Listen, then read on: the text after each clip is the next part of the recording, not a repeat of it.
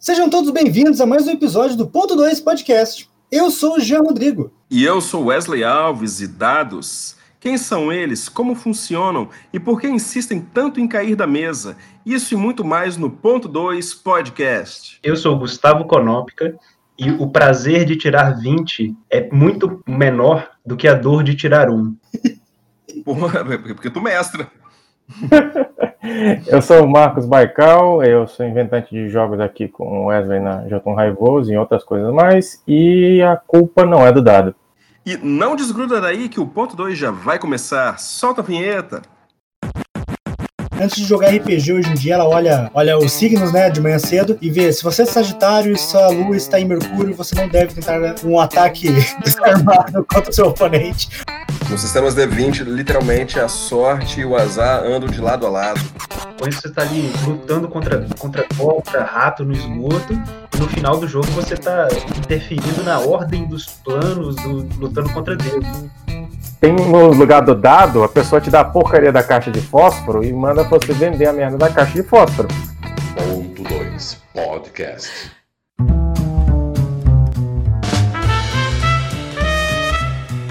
Culpa não é dos dados, a culpa é do jogador combeiro que faz a sorte.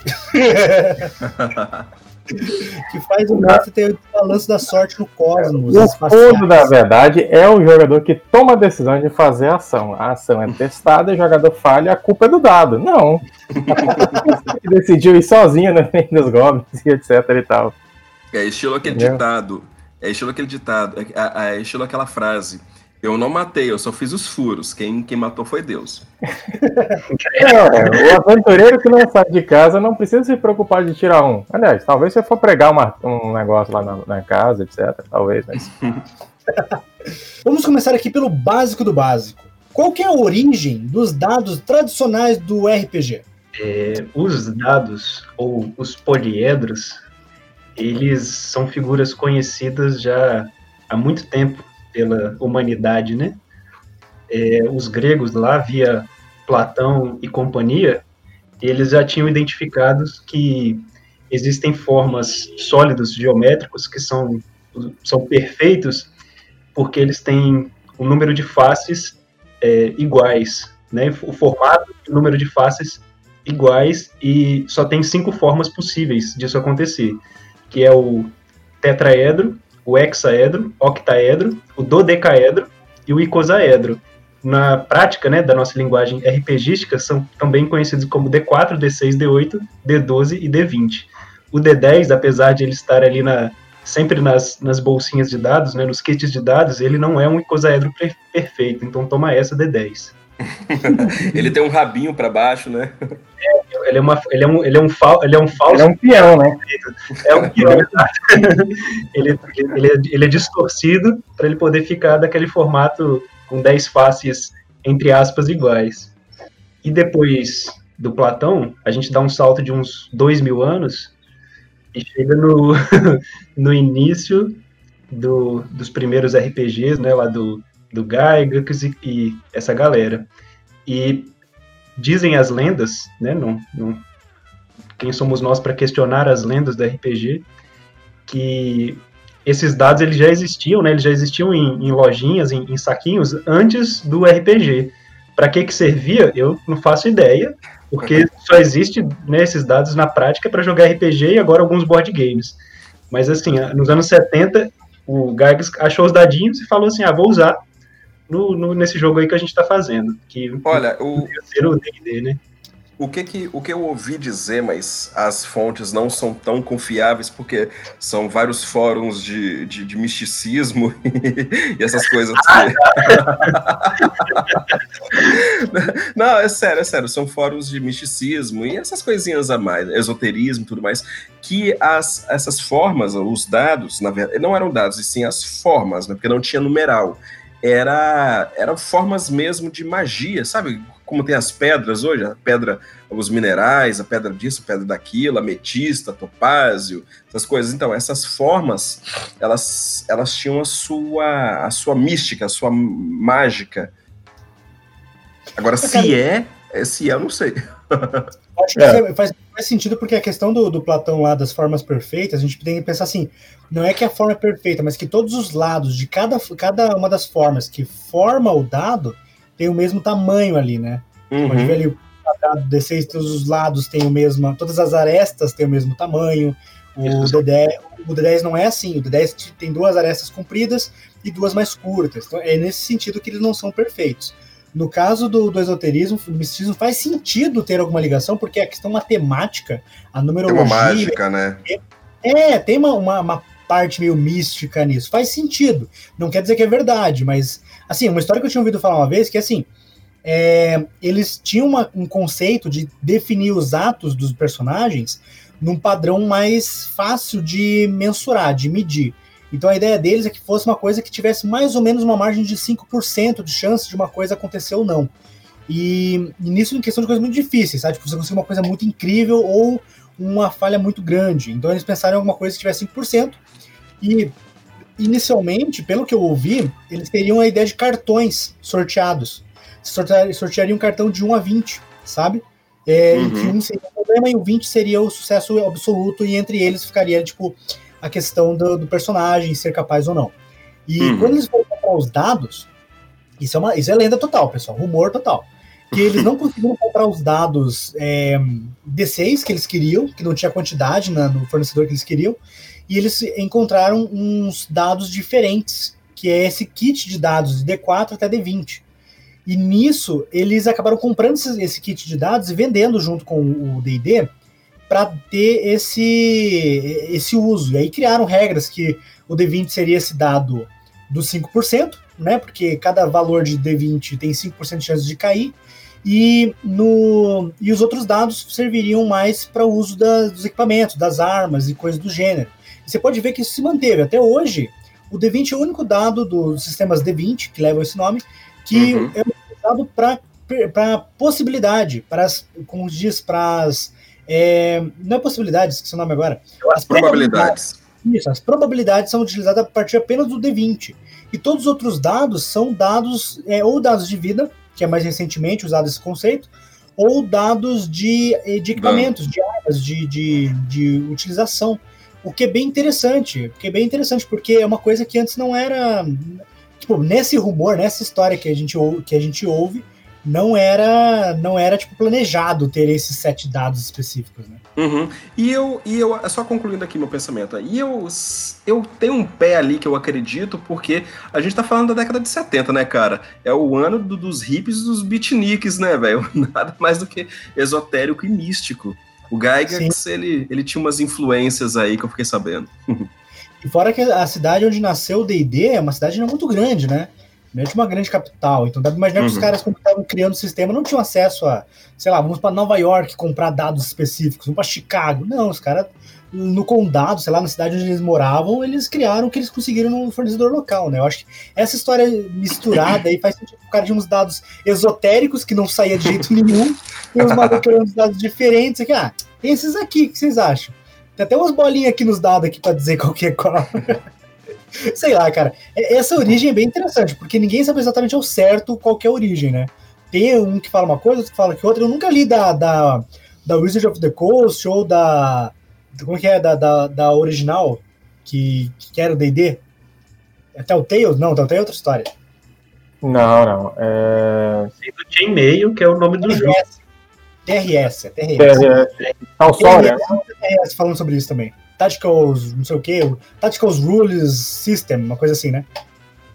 Uma curiosidade RPGística bem aleatória, mas que tem a ver com o que você citou da, dos né, de cartas. É, em algum presídio dos Estados Unidos, havia teve um projeto para eles poderem implantar os jogos de RPG né, para os internos, né, para os presidiários. Porém, eles, como tem uma preocupação muito grande com a segurança eles decidiram adotar cartas em vez de dados para eles usarem nos jogos.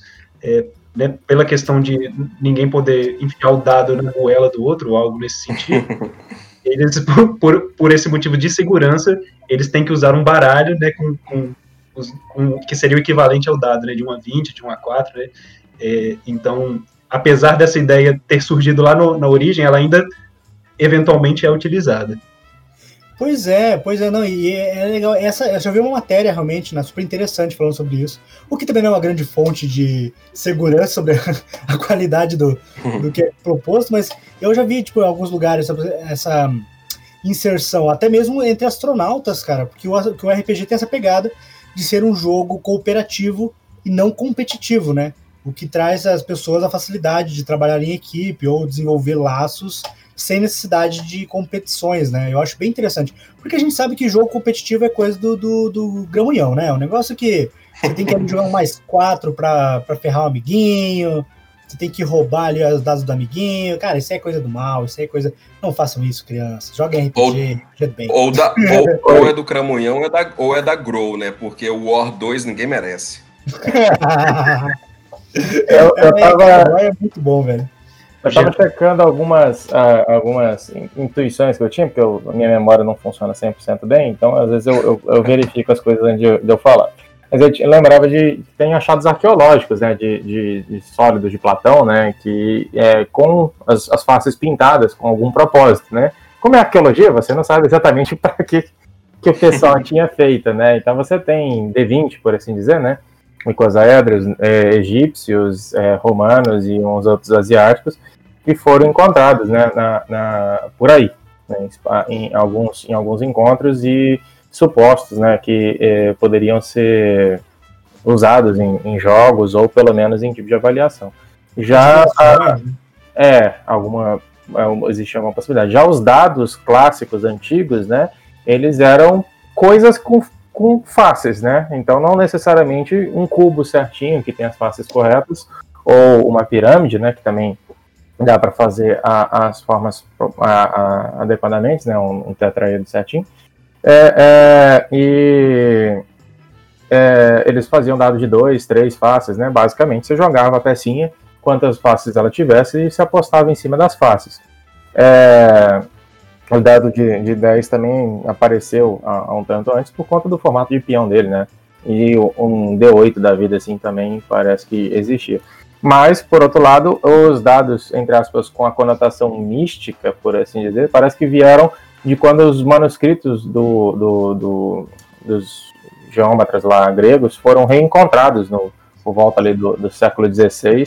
E aí o pessoal começou a estudar, etc e tal, e a fazer algumas teses, etc. Tem até um livro chamado Mysterium Cosmographicum, que tem ali ilustrado os, os famosos é, sólidos de Platão já desde ali, e tem ah, ilustrados, né, representando os, os, os, cinco astros principais do sistema solar, que eram conhecidos a, a olho nu e tudo mais. Então você tem uma. É, é, bem possível essa questão dos dados estarem por ali boiando, né? Numa finalidade é, meio astronomia encontra astrologia e geometria num encontro muito louco. E os caras encontraram eles e fizeram uso. É, porque, a princípio, os dados que eram usados nos jogos, né, a maior parte deles eram os D6 que eram considerados dados confiáveis. Dentre aqueles dados mais primitivos, né, eles eram aqueles que tinham uma, uma, uma adequada probabilidade, né, uma, as chances de, de, de caírem. Então, tinha vários jogos que utilizavam o dado de seis faces, e curiosamente, um ou outro devia ter utilizando um dado de quatro faces, né, um, um tetraedro, mas a maioria deles, quase que absolutamente em todo o globo, usava isso, ou dados rústicos, né, que não são propriamente poliedros perfeitos, né. Cara, assim, é interessante porque você vê essa ligação com o misticismo, com a, com a, a ideia de astrologia e tal, é, eu fico imaginando assim, a pessoa, antes de jogar RPG hoje em dia, ela olha o olha os signos né, de manhã cedo e vê se você é Sagitário e sua lua está em Mercúrio, você não deve tentar um ataque armado contra o seu oponente, porque os dados estarão contra você. Cara, assim, puxando a parte matemática, faz muito sentido pensar que há uma proporção é, de, de média e alcance dos dados, porque, por exemplo, uma coisa bem óbvia, né? Um D4 ele tem 25% de chance de dar um número. Um D20 tem 5%. Isso aí vai meio que, meio que uma forma, uma fórmula é, consistente, né? Até, até chegar ali no, no final. O, o, D6, por exemplo, é quantos por cento? Acho que é 15%, se eu não me engano, né? 6,6666. É. Isso, é 666. A gente sabe que o, D, o D6 é usado no, do Cthulhu por causa do número da é, mas assim, na real, é, é, quando a gente está criando um jogo, a gente fala muito aqui com, com nossos ouvintes que muitos são criadores de conteúdos, criadores de jogos, são escritores de RPGs, e eles têm essa preocupação com o sistema é muito, é muito às vezes é, deixado de lado no começo da criação e cria esse primeiro cenário e tal, mas a matemática dos dados é uma coisa que influencia muito no jogo.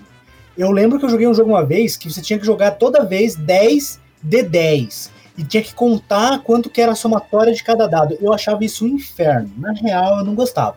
E, mas tinha gente na mesa que disse, nossa, que incrível, aqui deu 49. Eu falei, nossa, gente, que preguiça de contar tudo isso.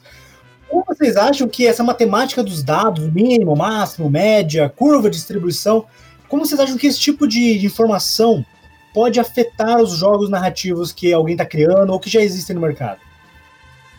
É, para na minha, no meu entendimento dessa dessa reflexo da estatística, né, da matemática é, na dinâmica do jogo, é que no fim das contas, né, por mais que a gente fale aqui de dados, de probabilidade, no fim das contas o RPG é um jogo narrativo. Então, a probabilidade, né, os resultados e as possibilidades dos dados, elas de alguma forma vão se refletir na narrativa.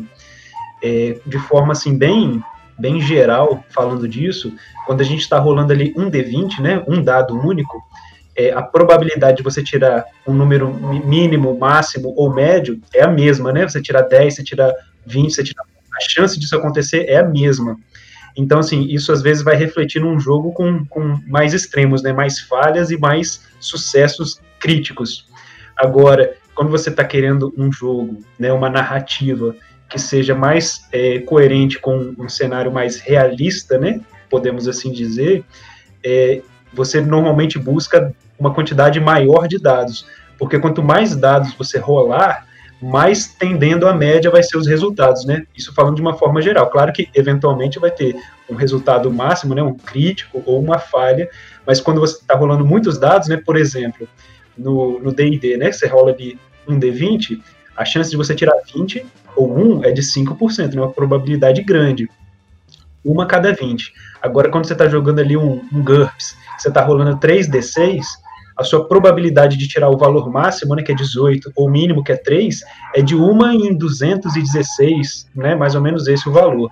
Então, assim, proporcionalmente é um jogo que tende muito mais a, a dificulta você ter valores muito extremos nas suas rolagens. Então, as ações dos personagens, né, tanto do mestre, do jogador, elas vão estar tá mais equilibradas ao longo da narrativa. É por Cara, isso que eu gosto do, é por isso que eu gosto do storytelling. Para mim, ele é, é, o padrão. É, lembrando que o storytelling tem duas coisas. Primeiro, que a, a, ele usa basicamente uma, uma porcentagem disfarçada, né? Só que ao mesmo tempo a porcentagem dele é perfeita, porque o dado não é um dado perfeito. Se o jogador quiser viciar ele, ele consegue. Muito mais fácil. É. Ô Marcos, essas coisas, essas coisas você não pode falar abertamente assim, não, cara. Ó, na real, uma coisa que, que eu vejo assim é o seguinte: se você está criando um jogo e você quer que o jogo seja um jogo mais pé no chão, mais realista, a tendência é você trabalhar com essa ideia de matemática de que os dados não podem tender sempre a um extremo.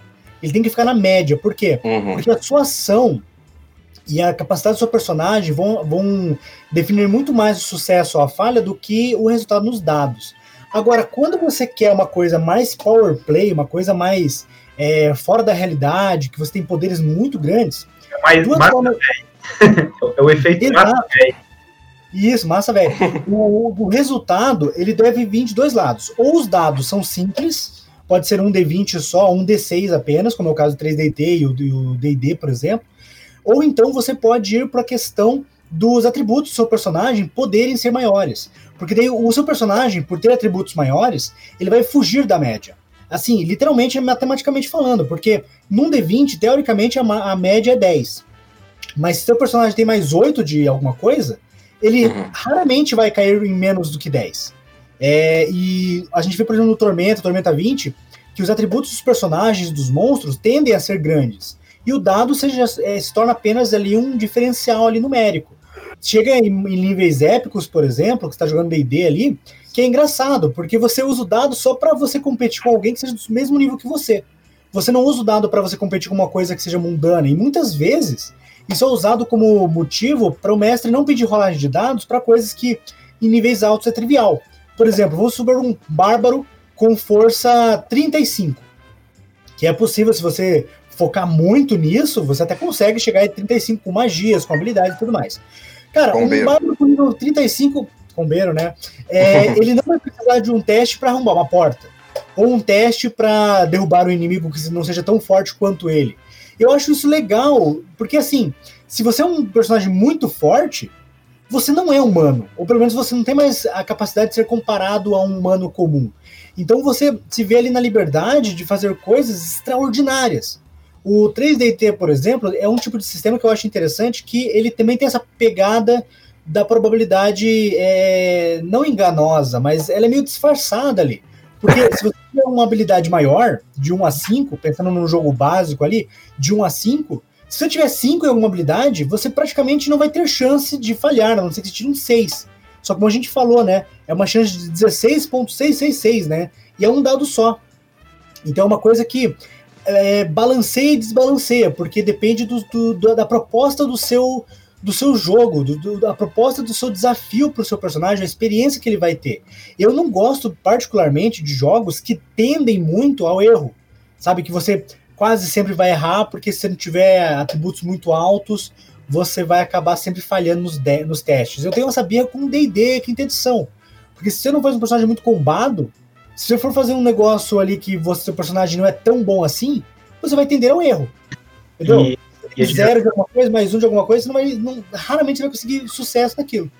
É, e além disso, um- um- também que é uma, uma, uma pequena birra que eu tenho com D&D nesse sentido, é que logo no início do jogo, quando os bônus fixos dos personagens são ainda muito baixos, meio que todo mundo é, é muito parecido.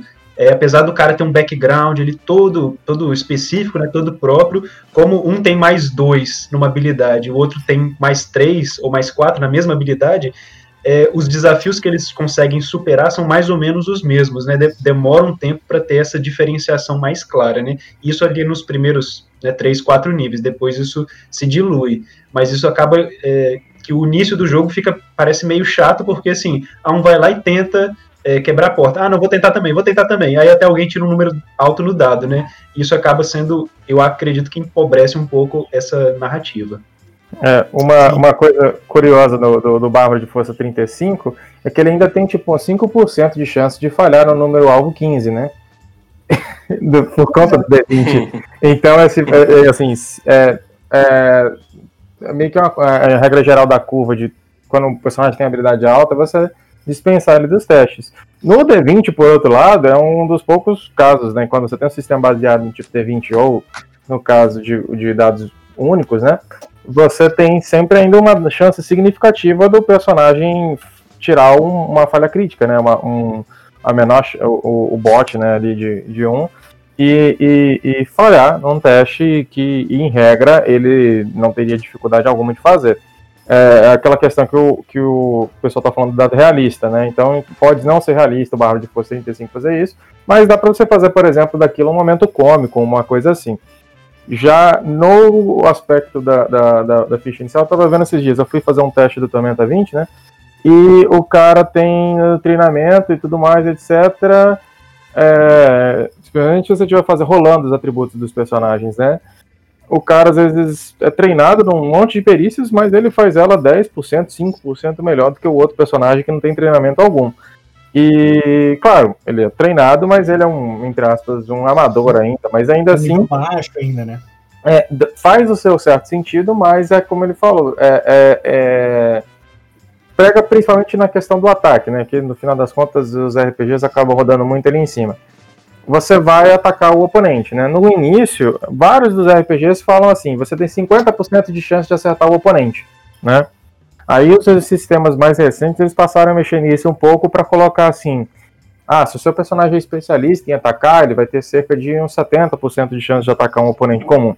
É, mas no nível inicial do, do, do D20, em geral, você não consegue, salvo com 20% de chance, etc., acertar alguém que tem uma defesa alta. E ele tem um HP alto também. Juntando os dois fatores, ele faz aquele efeito parecido com o que tem no videogame, de que quando você vai enfrentar um oponente de nível alto, é praticamente impossível você estar tá fadado a morrer. Aí você usa os oponentes de nível alto para controlar o zoneamento do mapa num videogame, sabe? Sim, sim. Então Não, você assim... acaba causando esse efeito nas iterações mais recentes do D&D, do, do, do, do isso ficou bastante claro, essa, essa mecânica habilitando. Mas nos outros sistemas que são, vamos dizer assim, que eu supostamente estou usando o sistema para fazer uma simulação, né? Que é o caso do, do GUPS um pouco, do Diamond e tal. É, existe a possibilidade de você especializar o seu personagem, logo de fábrica ele já sai competente numa coisa, né? É, é, agora, de novo, o, o, esse é, a gente está falando de sistema e não mais tanto de dado. Se você pegar o Mutant Mastermind, né, por exemplo, você já pode fazer um personagem saindo de fábrica que é competente é, é, mesmo no ano D20, né?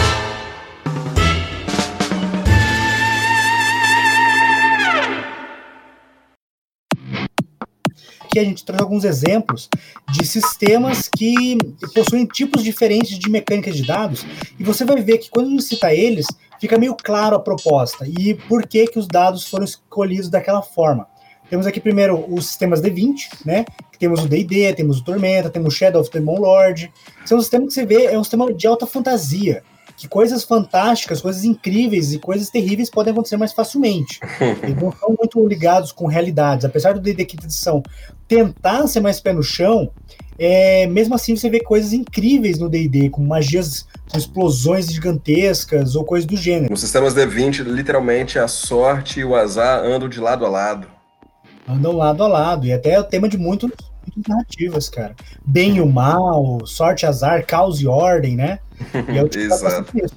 Os temas D6, o 2D6, o 3D... Só para falar dos D20 ainda, é, isso também se reflete na, na escala de poder que também se reflete na narrativa, né? Você tem ali o no início né, das campanhas você está ali é, lutando contra contra contra rato no esgoto e no final do jogo você está interferindo na ordem dos planos, do, lutando contra Exato.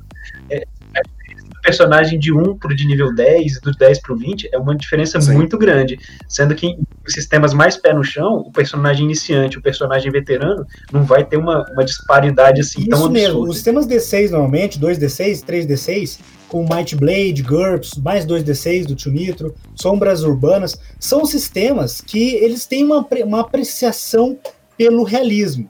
Assim, eles não são 100% realistas, claro, mas eles permitem que você seja muito especificamente bom em alguma coisa, mas não em tudo. E aí você vê que nesses sistemas é mais difícil você ter essa variação grande, como foi dito lá no começo, né? De você ter um sucesso crítico, um erro crítico e acabar desbalanceando assim a sua a sua intenção.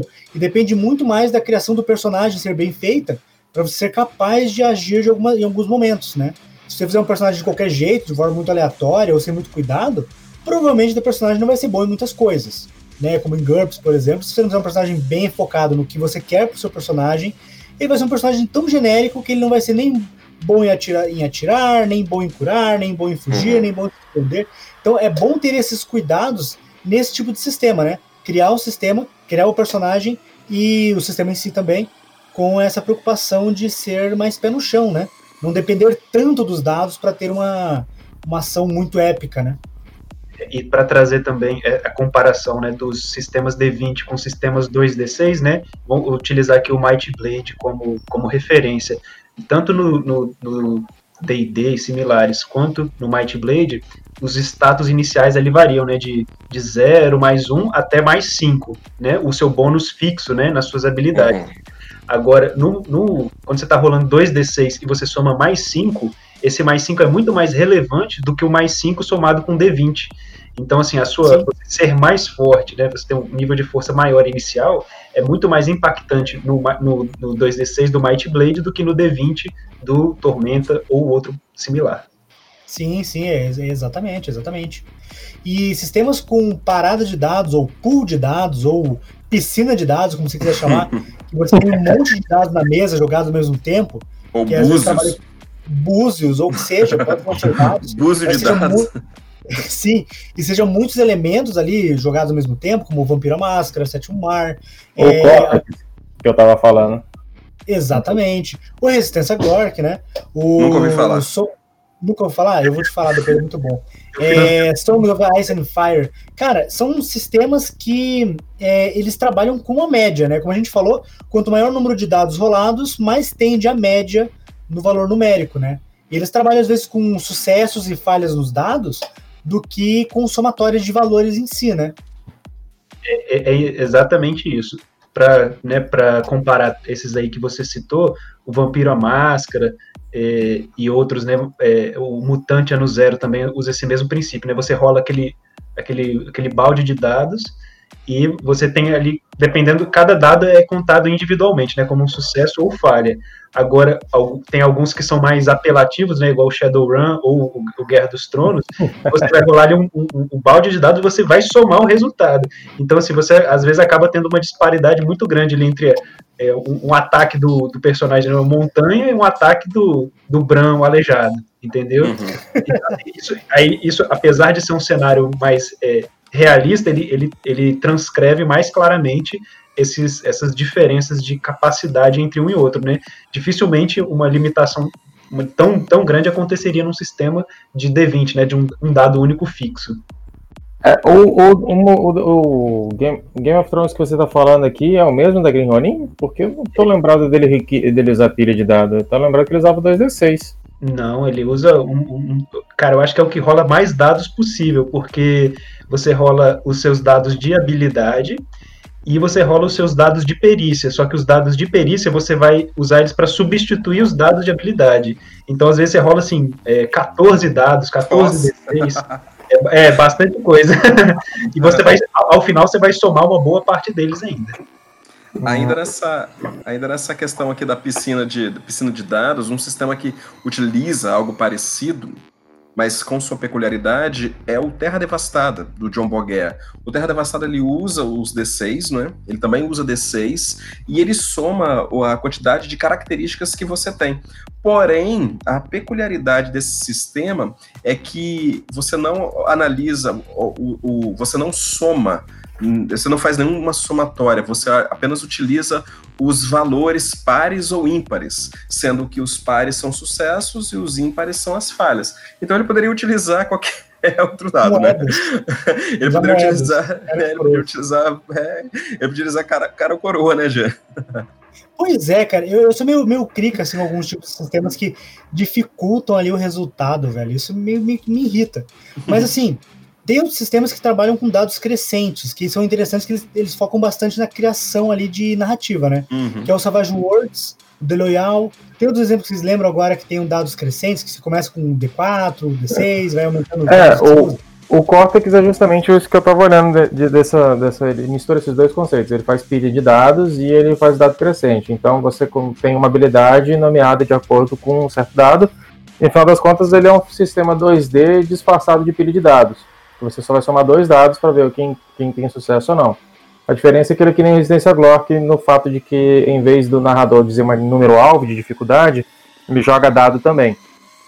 Então, o narrador joga dois dados, se a dificuldade for fácil, ele vai jogar D4, se a dificuldade for muito difícil, ele vai jogar D12.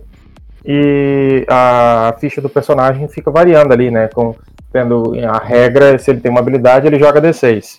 Né? E aí pra- ele vai fazer a pilha de dados dele e vai jogar os D6. E se por outro lado alguma coisa qualifica para cima ou qualifica para baixo, ele joga D4, joga D8 e por aí vai.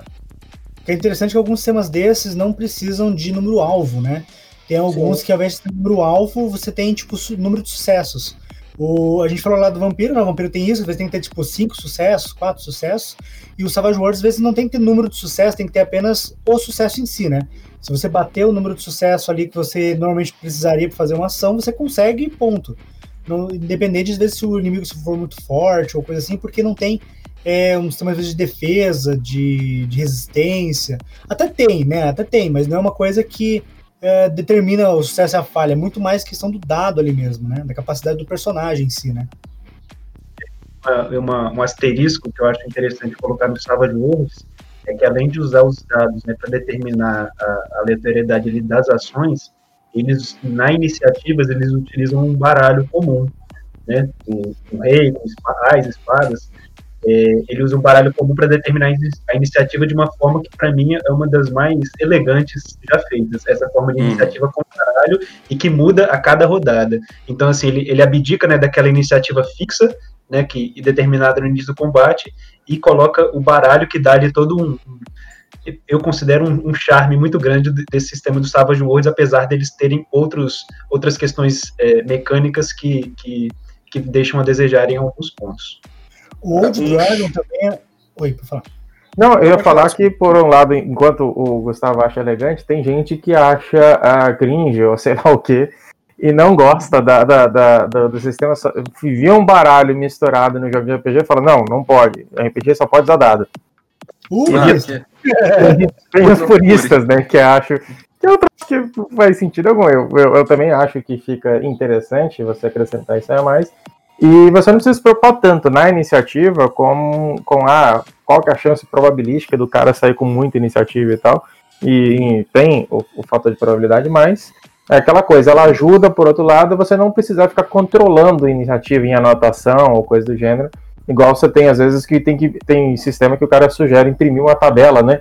Para você uhum. ficar controlando a, a, iniciativa do cara. Eu acho muito o oposto do elegante, sim. Bem, é, bem trabalhoso. É, é burocrático. É, é, exatamente. Tem que acabar a burocracia no RPG. Se for é. planilha de Excel, é formulário, eu vou para um setor público, eu vou no RH, alguma coisa assim. Nossa, aí você acabou com o Marcos agora, que ele adora uma planilhinha. eu gosto de planilha, mas uma coisa, planilha é o troço que você tem que aproveitar com devido tempo e tal, não fazendo a correria ali enquanto o jogador tá esperando a ação dele, você tá lá tabulando o resultado. É foda. É, de fato, o... aí você acaba o... com o jogo um, bom, um ponto positivo para Savage Worlds, eu já narrei Savage Worlds pensando em faroeste, né? Em evento. E, cara, que delícia que é ver a cara do jogador, assim, quando eu pego um, um baralho e viro na mesa estilo poker, tá ligado? Você coloca, tipo, quatro jogadores, coloca quatro, quatro cartas na mão e eles viram a carta, assim, no estilo poker, assim, tipo, ver qual que é a carta que o cara tirou. E aquilo ser iniciativa do cara é muito gostoso. Assim, isso eu acho que ele trabalha em favor da narrativa pode não ser ali é, de uma forma protelada, controlada, ou mesmo na ideia de probabilidade ser uma coisa bem, bem trabalhada é, em questão matemática. Mas eu acho que assim, no Savage Worlds, em muitos cenários que você usa o Savage Worlds, ele trabalha bem, funciona bem essa ideia do, do, do saque de carta. No Old Dragon, na versão é, antiga do Old Dragon, a questão da iniciativa fixa era uma regra opcional. A regra básica, feita pelo, pelo Antônio Pop, inclusive, era de uma iniciativa rotatória. Eu já experimentei as duas em mesa. A iniciativa rotatória ela é interessante, porque mostra um combate mais dinâmico. O problema dela é que ela leva mais tempo, né? Você tem que toda vez rolar a iniciativa e anotar. E o ruim disso é que se tiver muitos jogadores na mesa, isso vai atrasar o combate. E muitas vezes, por ter mais jogadores na mesa do que seria interessante para esse tipo de regra, eu acabei optando pela pela rolagem única no começo do combate, né? E no Old Dragon antigo ainda tem a questão de que a iniciativa era baseada na arma que você segurava. Armas mais pesadas deixavam você mais lento, então a iniciativa era menor. Eu achava isso bem interessante, que dava uma ideia que o mundo, a imersão do mundo, é, trabalhava a favor da mecânica do jogo, sabe? Uhum. E esses jogos que têm esses dados crescentes trabalham com essa, com essa pegada, da mecânica trabalhar a favor da narrativa do sistema. Mas aqui a gente vai falar agora de uma coisa meio polêmica, coisas que muitos jogadores não gostam de jeito nenhum. E até vou dar aqui uma, um spoiler de uma coisa que está vindo por aí. Sistemas com dados únicos, como Fade, como Star Wars. Eu devo citar aqui também a questão agora do Lenda dos Cinco Anéis, quinta edição, que lá fora já está sendo lançado e também está vindo com dados únicos, não mais com dados genéricos, dados comuns. E esse, esses sistemas de dados únicos, que normalmente não tem um valor numérico, tem um símbolo, ou alguma coisa que é tipo, ah, sei lá, um revés, uma dificuldade, um sucesso, como é que diz também? Não é sucesso, é uma. uma uma incrível ação, não sei o quê. Deu nomes diferentes para os lados dos dados. O que, que, vocês acham desse tipo de, de mecânica, de sistemas que utilizam essas mecânicas? O Fate, para mim também, ele é, um, é um, ele é um falso dado único, porque ele é basicamente, ele tem duas faces em branco, duas faces que são mais e duas faces que são menos. Então, basicamente, a chance é tirar zero, menos um ou mais um. Então, assim, né, na prática, ele ainda, ele ainda é meio que um dado numérico, mas com essa, essa simulação né, de, um, de, um, de um dado único. Ele, a, o que eu acho interessante dele é que ele, ele fica ainda entre o meio termo ali na, nas probabilidades né, de mínimos, máximos e médias, ele ainda deixa o jogo ainda mais pé no chão, né, mais previsível, pelos resultados né, tendendo a zero, no caso dele, é, mas ele ainda assim, é, como a probabilidade de crítico dele também ainda não é tão improvável igual é, no GURPS, por exemplo, então você ainda consegue ter um, uma, um, um grau de heroísmo, né, de, de, de jogo épico, é, ainda mais acentuado do que é, é, é, é, é mais controlado que D&D, mas não é tão, tão pé no chão igual o GURPS. Sim. E tem, tem, a dificuldade também que eu sempre achei, infelizmente, de você. Se você não tem aqueles dados únicos, que normalmente são vendidos pela editora, pela distribuidora do, daquele jogo, ele acaba tendo ali uma tabela de conversão do dado, mas eu sempre achei aquelas tabelas mais complicadas do que usar o dado original. É, e tá botando é, exato, etapas. Você tem que entender, você tem que olhar na tabela, daí na tabela tem o resultado. Sempre eu achei isso um, um problema, sabe? Sempre me deu a impressão de que é dado. É, o que é? Sistema para vender dado, né? Sei lá. É, sempre me pegou isso. E assim, eu nunca achei que os dados fossem alguma coisa que deve, de, deveriam dificultar, dificultar a interpretação do mestre. E quando eu joguei Fronteiras do Império, por exemplo, eu sempre achava, tipo, beleza, eu tenho um sucesso, tenho aqui um feito, tenho aqui uma dificuldade, tenho aqui uma, como é que é, uma coisa extraordinária, e tá, o que aconteceu? Não sei. Tipo, mestre Já aconteceu tipo, comigo mesmo. Estourou um cano e de repente passou. Ah, gente, por favor. Tipo, facilita pro mestre, cara. Porque eu acho sempre um problema, cara. Um problema. E aqui, ó, a gente vem aqui com outra questão que eu acho que é polêmica. Sistemas sem rolagem de dados, desmortos, dread, fiasco. Alguns consideram até que esses jogos nem são RPG de verdade. O que, que vocês acham? Não tem dado no RPG, não. Pode, pode excluir da pauta. ah, não, cara. Deu, deu, deu um Olha, se não tiver nem pelo menos um papel pé da tesoura, um, um, um zerinho um ali, velho, não, não dá para ser exatamente, exatamente RPG. Ainda sei, eu ainda tomava se tiver o sistema de controle de recurso. Por quê? Porque você consegue fazer é, é, é, um sistema de, de, de, narração de jogo, que é jogo, ou seja, tem um, um elemento é, aí que não é mero exercício de imaginação, né? Se uhum. eu tiver um sistema e para ter um sistema tem que ter alguma forma de controle. Então, se uhum. você tiver, por exemplo, a, igual tem sistemas de para live action, né? Em que a pessoa tem uma certa quantidade de intervenções que ele pode fazer, ou cenas de ações que ele pode fazer. E se ele esgotar, ele está em apuros, né? Se ele for ficar em, em, em, uma situação em que ele precisaria fisicamente vencer o oponente dele, ele não estaria em condições. Então tem que ter pelo menos algum tipo de controle de, de recursos para ter alguma coisa de jogo, porque do contrário, você fala assim: ah, pessoal, vamos jogar um jogo aqui em casa? Tá, beleza, estamos jogando. É, se você não definiu a, a, a, a, estrutura em si de como é que isso vai funcionar, papéis propriamente e tal, fica difícil. E se não tiver nenhum tipo de, de controle de recursos, que o dado de certa forma faz, né? É, o jogador é, é, as regras que existem são só até o camarada derrubar, entendeu? Porque ele pode derrubar a qualquer hora, porque não tem nada exatamente que, que se construa ela. Imagina o seguinte, nós aqui né, durante o podcast fôssemos fazer o que eles chamam de jogo de, de interpretação, que existe, jogo de interpretação.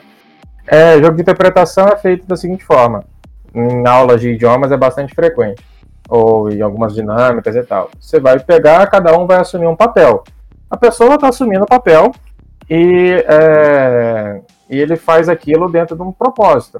Se você não tem um propósito muito específico da cena, que é como eu falei, é um parâmetro, é um recurso, é, aquilo perde um pouco o negócio e você não consegue manter a pessoa muito orientada naquilo que você está fazendo. E logo aquilo vira é, é mais só o roleplay, ou seja, a interpretação. A pessoa está inventando e improvisando, é teatro de improviso. Aí deixa o jogo e passa a ser teatro de improviso. Porque Sim. se a pessoa quiser jogar, pode jogar, entendeu? Você define o papel da, do ator no início, e o ator vai improvisar e vai também ser roteirista. E eles vão ser felizes fazendo isso. Agora, para ter um jogo, tem que ter um parâmetro. Nem que seja para chegar pro cara e falar assim: olha, você tem que ter o objetivo de vender essa. Sabe aquela dinâmica tosca de falar que o cara tem que vender um certo objeto? Essencialmente é um jogo de interpretação. Tem no lugar do dado, a pessoa te dá a porcaria da caixa de fósforo e manda você vender a merda da caixa de fósforo. Estragando a específico, você está referindo alguma experiência pessoal? é, Falou até com um certo pesar, né? Pois é, você tinha um rancor assim na voz. Uma angústia. Ó, a gente tem uma pergunta aqui na nossa pauta. O que eu preciso saber para ser um combeiro? Você primeiro tem que saber que você é um safado e depois. Ah, não. não, na real, assim, ó, o combeiro ou o, o tão autoproclamado é, otimizador de personagem, eu acho que é um tema para um podcast inteiro. Falar sobre o que é o combeiro, para que serve, para que não serve, por que excluir da mesa. É... mas na real, assim, cara, eu acho que o combeiro ele tem o seu papel, tem a sua utilidade, mas o poder do combeiro é tipo o Superman. Se colocar o Superman no meio de, de dos personagens errados, fica distoante completamente e desbalanceia. Então é um negócio que a gente vai deixar para conversar, talvez num outro episódio, porque o negócio aqui é dado, o negócio aqui é mostrar por que, que os dados são safados com a gente, também se, se você for mestre. Eu quero falar aqui sobre alguns sistemas, que eu quero saber a opinião de vocês sobre eles, beleza? O primeiro sistema é os sucessos e falhas críticas, o tão temido D20 e tudo mais, tirar o 20, tirar 1, tirar 18, tirar, tirar 1 o que vocês acham que vale a pena e o que não é tão legal nesse sistema de sucesso e falhas críticas? Olha, eu tive uma conversa recente, recente não, né? Nos últimos seis meses, para mim faz recente isso aí. É, sobre é, a origem da falha crítica, porque tinha o, o, um, um, jogador falando assim, não, que no D20 tem falha crítica e tal, aí chegou, né, o, o, um sábio e falou assim, não, na verdade a falha crítica, a princípio, não era a regra principal do, do, do jogo, né? Ela veio como uma regra opcional e aí foi ficando, né? Mas ela a princípio era regra opcional. É, ao contrário do sucesso decisivo, que é, é mais, é mais antigo do que é, é a regra desde o início do DD. Aí eu fui lá verificar nas várias edições que teve, e de fato você achava na página 50 e pouco da segunda edição do DD a primeira menção à falha crítica se você tirar um, que era uma adaptação dentro que o Chainmail veio é, aquela separação de D&D e Chainmail que tinha no início, né? Até a fusão lá D&D e tal. E no Chainmail tinha se bolada a, a, a, essa regra dentre as regras no modo mais hardcore de jogar, né? E aí o D&D trazia essa coisa opcional. Se você estiver usando Chainmail e tal, você pode querer usar a falha crítica para dar um acréscimo na coisa, fazer o personagem se cortar com a espada ou coisa do gênero e tal. E você olha, é, é, de fato, eu, ah, por exemplo, algumas mesas eu já vi onde a falha crítica tem esse efeito quase que explosivo, né? O, o, o jogador tira a falha crítica e o, o céu cai. Eu geralmente não utilizava tanto isso. Primeiro porque eu comecei narrando GUPS e no GUPS você tira falha crítica muito, mas muito pouco frequente, né? E a única coisa que o GUPS diz que na falha crítica acontece é que, olha, definitivamente não deu certo é, não diz necessariamente que você tem que fazer uma, o cara ter uma, uma, uma espécie de desastre acontecendo com ele e tal, mas você pode fazer coisas como, por exemplo, se o cara estiver operando uma arma de fogo ou uma coisa que é particularmente perigosa, aí ele pode sofrer um acidente, etc. E tem lá algumas regras para isso. É, é, só concluindo o raciocínio, ele, é, assim, a falha crítica, é, particularmente se você está usando um, dado que é fácil de tirar falha crítica, como o D20, né? É, que você joga, tem 5% de chance em cada rodada, cada rolagem de fazer, ela tem que, é, a princípio, você tem um, seguir duas coisas. A natureza da mesa, né, que se a mesa está disposta a ter um jogo um pouco mais cômico ou explosivo de fato, né, tinha um camarada que chamava o jogo dele assim, É, então, você pode fazer mais de um personagem na mesma mesa, né? Porque morreu aqui, que tirou falha crítica, você tira um e faz outro. É, ou se você tem uma mesa que tem um objetivo de contar uma história e tal, uma mesa bem narrativista, aí você tem que considerar as falhas críticas dentro de um, dentro de um contexto. Vai dar errada a cena? Vai.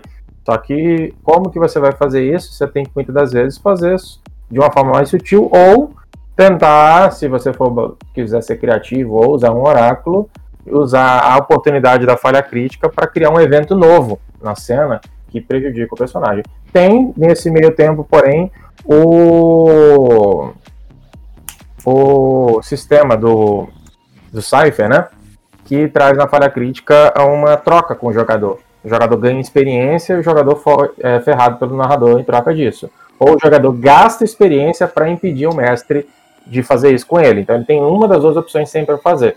Então ele cria um efeito adicional interessante na falha crítica, que talvez você dá, você dá o controle ao jogador, né? É, um controle na medida que ele tiver de experiência, né? É, mas ainda assim você acaba, entre aspas, passando um mercholate no Dodói, né?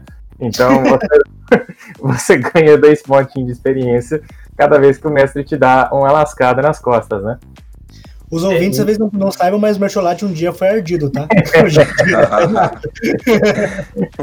eu. anos. eu, particularmente, eu não gosto muito da mecânica do, do da, da, das falhas críticas, não. Nem, e nem dos sucessos críticos, né? Aqui vai, vai a, mesma, a mesma justificativa é porque eu acredito que tudo depende do contexto. Se o jogador ali naquela narração, né, naquela história, no, em todo, de to, toda, toda, toda a história, todo o contexto, toda a conjuntura, já ele, ele já vem num crescendo de, de merda, cara, de, de, vários, de várias falhas, ou então ele está tentando fazer algo que ele não tem a perícia, não tem o skill, não tem os atributos, aí tudo bem, cara, mas assim, simplesmente por, por você ter tirado uma falha crítica per si, eu, eu já não acho legal. Você tá no meio de uma.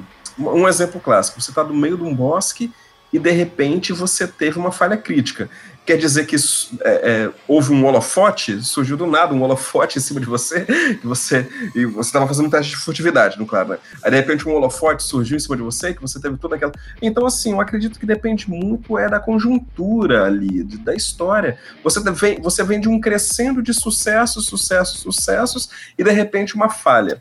E a mesma coisa se aplica ao sucesso crítico. É, uma vez jogando com o Gustavo, a gente estava jogando até Aí eu tenho vergonha de dizer, mas vou dizer, Gustavo. A gente, a, a gente tava jogando. Não tenho vergonha de nada. Oi? Pode falar que eu, eu não tenho vergonha de jogar nenhum RPG. a gente tava jogando D&D quinta edição. Que vergonha. Nossa, nunca fiz isso, nunca fiz isso. Nossa. É xiita da RPG alternativo, né? É, jogando. É, igual, a gente... igual o Osama Bin Laden comendo no McDonald's, né? Mas peraí, na sua analogia, eu sou o Osama Bin Laden ou McDonald's? Você, é, você é um hambúrguer. então, assim, veja bem, jogando, jogando uma vez, jogando certa vez com o Gustavo, é, é, o quinta edição do D&D, eu tive três sucessos, eu tive três sucessos críticos, cara. Foram três 20 que eu tirei su é, é, suscetivos. Então, assim, foi uma coisa muito idiota. Aí, você, aí o mestre fica assim, pô, e agora, cara? Você virou Deus. Não é assim, ah, foi, assim, foi... É, é meio exagero, foi fácil demais. Não, e foi uma cena, e foi uma cena absurda. Eu tava, eu tava, eu tava cavalgando contra o bater de asas de uma, de uma Wyvern. Aí com três sucessos eu consegui pular na Wyvern, cravar as minhas adagas nela e sair voando com ela e fazer dedo para quem tava assistindo. Né? eu acho Mas assim, é uma coisa muito especial, é uma coisa muito fora do comum. Seria impossível em outro, em outro momento. Mas assim, eu tenho uma crítica forte ao sucesso e falha crítica na questão do D&D quinta edição, porque assim, o sucesso crítico é quando o, o jogador tem controle absoluto sobre a sua ação. Ou seja, aquele sucesso realmente que não tem como ter falhado. É, e a falha crítica eu considero que é o, a tomada do mestre para a narrativa.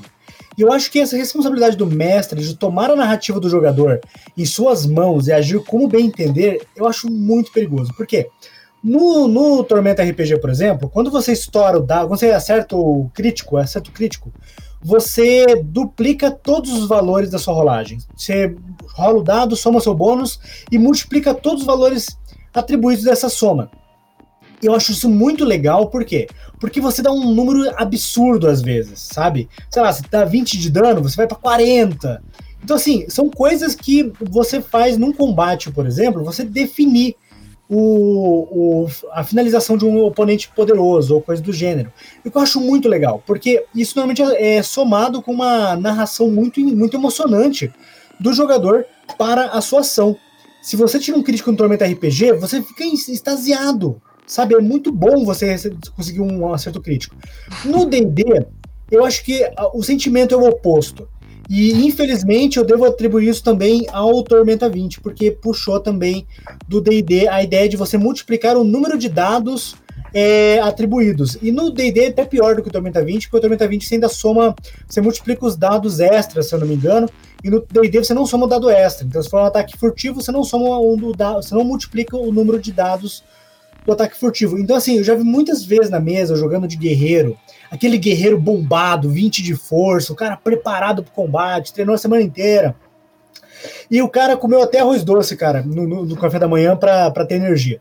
Quando hum. o cara vai pro combate, tira um acerto crítico, você, nossa, 20 crítico! Tu rola o dado da 7 de dano, cara.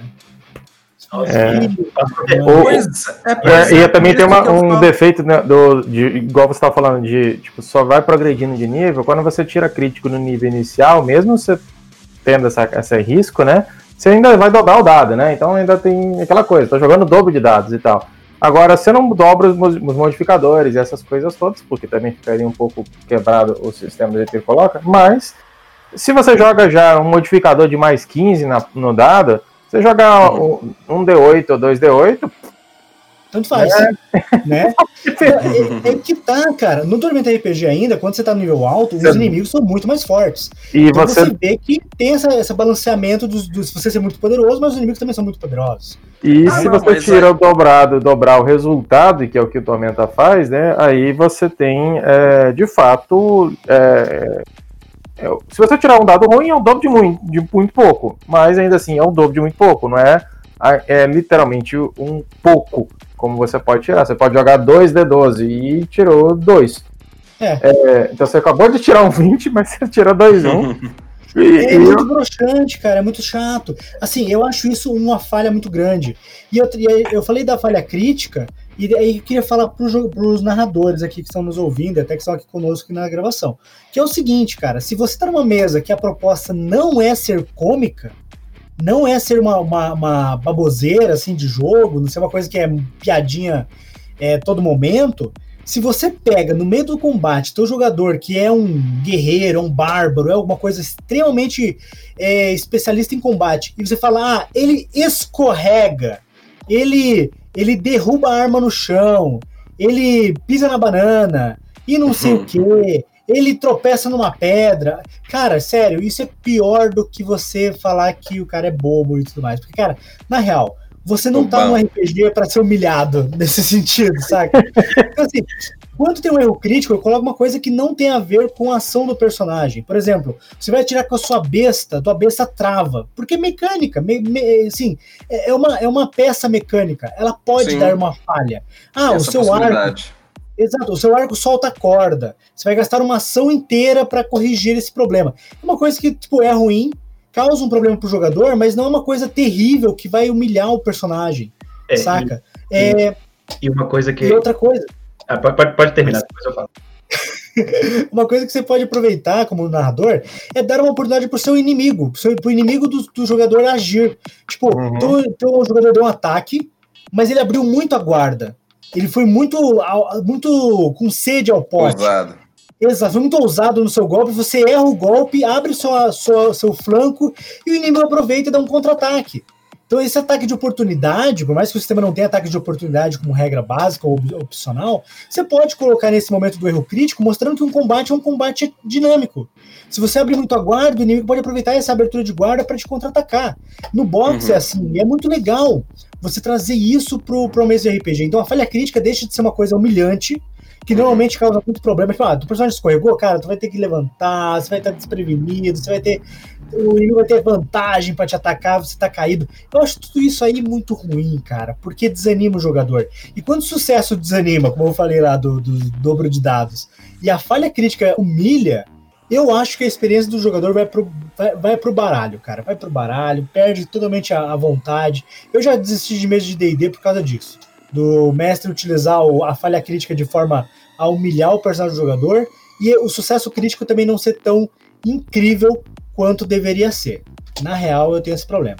É, também nessa parte né, do, do, ponto de vista do narrador, em relação ao que, que o sistema propõe, ele também tem que saber dosar o qual que é o efeito daquela falha e sucesso crítico, dependendo da quão, quão frequente é isso no, naquele sistema, né? Porque o D20 que você rola eventualmente, né, o 1 ou 20, é muito, como é uma coisa mais frequente, você tem que também saber dosar qual o efeito disso na narrativa, né? O efeito, como é uma coisa muito frequente, você não pode ficar apelando, né? Todo 20 ser uma, uma coisa assim espetacular. Agora, sim, nos no sistemas em que uma falha crítica ou um sucesso crítico é uma coisa menos frequente, aí sim você tem que, né, na narrativa, ter uma consequência muito mais grave né, é positiva ou negativa, né, daquela rolagem que, que chegou a um extremo muito improvável. Por isso que é, é importante também o mestre ter uma, uma noção mínima que seja das chances desses resultados acontecerem para ele equilibrar a, a, narração dele. Eu, antes de a gente passar aqui para a explosão de dados aqui, falar um pouco sobre rerolagem, eu quero dizer aqui uma experiência que eu tive com tabelas de acerto e erro crítico, jogando o D&D quinta edição, narrando o D&D quinta edição, que os meus perso os personagens dos meus jogadores chegaram no, no quinto nível sem braço, sem olhos, sem pernas. porque, cara, tabela de erro crítico é muito sacanagem se utilizar no sistema D20, porque o personagem vai chegar, vai perder a mão, vai perder o dedo, vai perder alguma parte do corpo muito facilmente. Então, assim, eu recomendo que os mestres pensem que tabela de acerto erro crítico é interessante se você, se você pensar em uma aventura curta ou one shot. Campanhas longas, você vai ter uma amputação de membros por, por episódio. Então, tome muito cuidado. E é, falando aqui sobre. Falando aqui um pouco sobre Oi, para falar. É, não, e só para fechar essa questão do sucesso e falha crítica, né? Como a, a, pergunta que você fez lá no início foi sobre né, como ser um combeiro safado, né? Que o objetivo do RPG é derrotar o mestre. olha, olha a calúnia, olha a informação aí.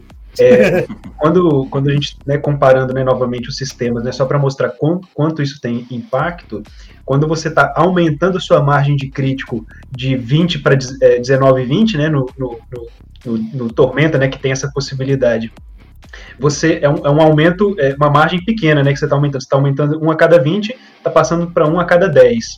Né? É, mas é o dobro, né? O dobro é, de, de dobrou.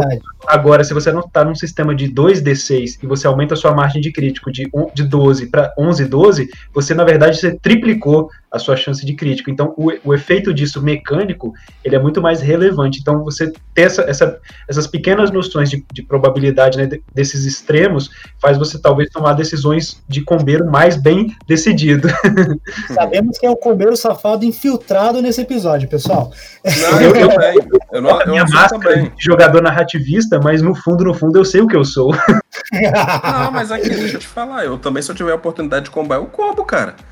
não vou negar, não. Tanto que, tanto que Marcos e eu criamos um sistema para combar, cara. O Resistência que nada mais é do que um sistema inteiro de combo. A resistência do mestre para os jogadores. É, sobre exploração de dados e rerolagem, tem sistemas que quando você tira o acerto, o valor máximo no dado, você explode o dado, como é chamado em alguns sistemas, e você pode rerolar esse dado somando com o valor é, anterior. É, eu utilizo isso como uma regra opcional, uma regra da casa, no, numa campanha de Tormenta RPG, para os dados de dano. E eu acho isso incrivelmente interessante, no sentido de que se você tá com uma daga e tira um, um 4 no D4, que não é muito difícil, você rolar de volta e conseguir vários 4 seguidos, com uma daga você mata uma criatura ali média. E isso na vida real, teoricamente, é possível, né? Você mata uma pessoa é, ou uma criatura com uma daga sem muita dificuldade.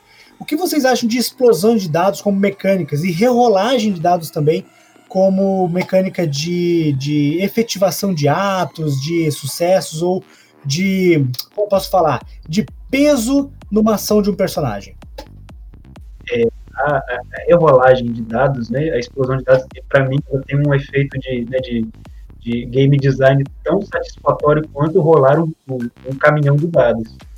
É, né, assim, você já rolou ali um ou dois dados, ou, ou mais alguns, e você poder rerolar para somar valores, eu acho isso que é, é, interessante. E também a rerolagem, quando você pode né, escolher rerolar alguns dos seus dados, também ajuda é, minimamente a controlar aquela questão né, de você ter mais sucessos do que falhas né, no, no fim do dia, né, no fim da, da jogada, para você não ter aquela impressão de que você passou a mesa toda é, fracassando, né, falhando nas suas rolagens. Então, assim, é, na, no ponto de vista do, do combeiro, você né, talvez não, não tenha tanto impacto, porque, né, pelo menos nos sistemas assim que eu estou acostumado, você não tem muito controle sobre essas, essas rerolagens, assim, eu não sei se você vai rerolar o menor, ou se você tirou o valor máximo, você pode somar mais um dado, né, que é mais satisfatório do que, com, do que combagem.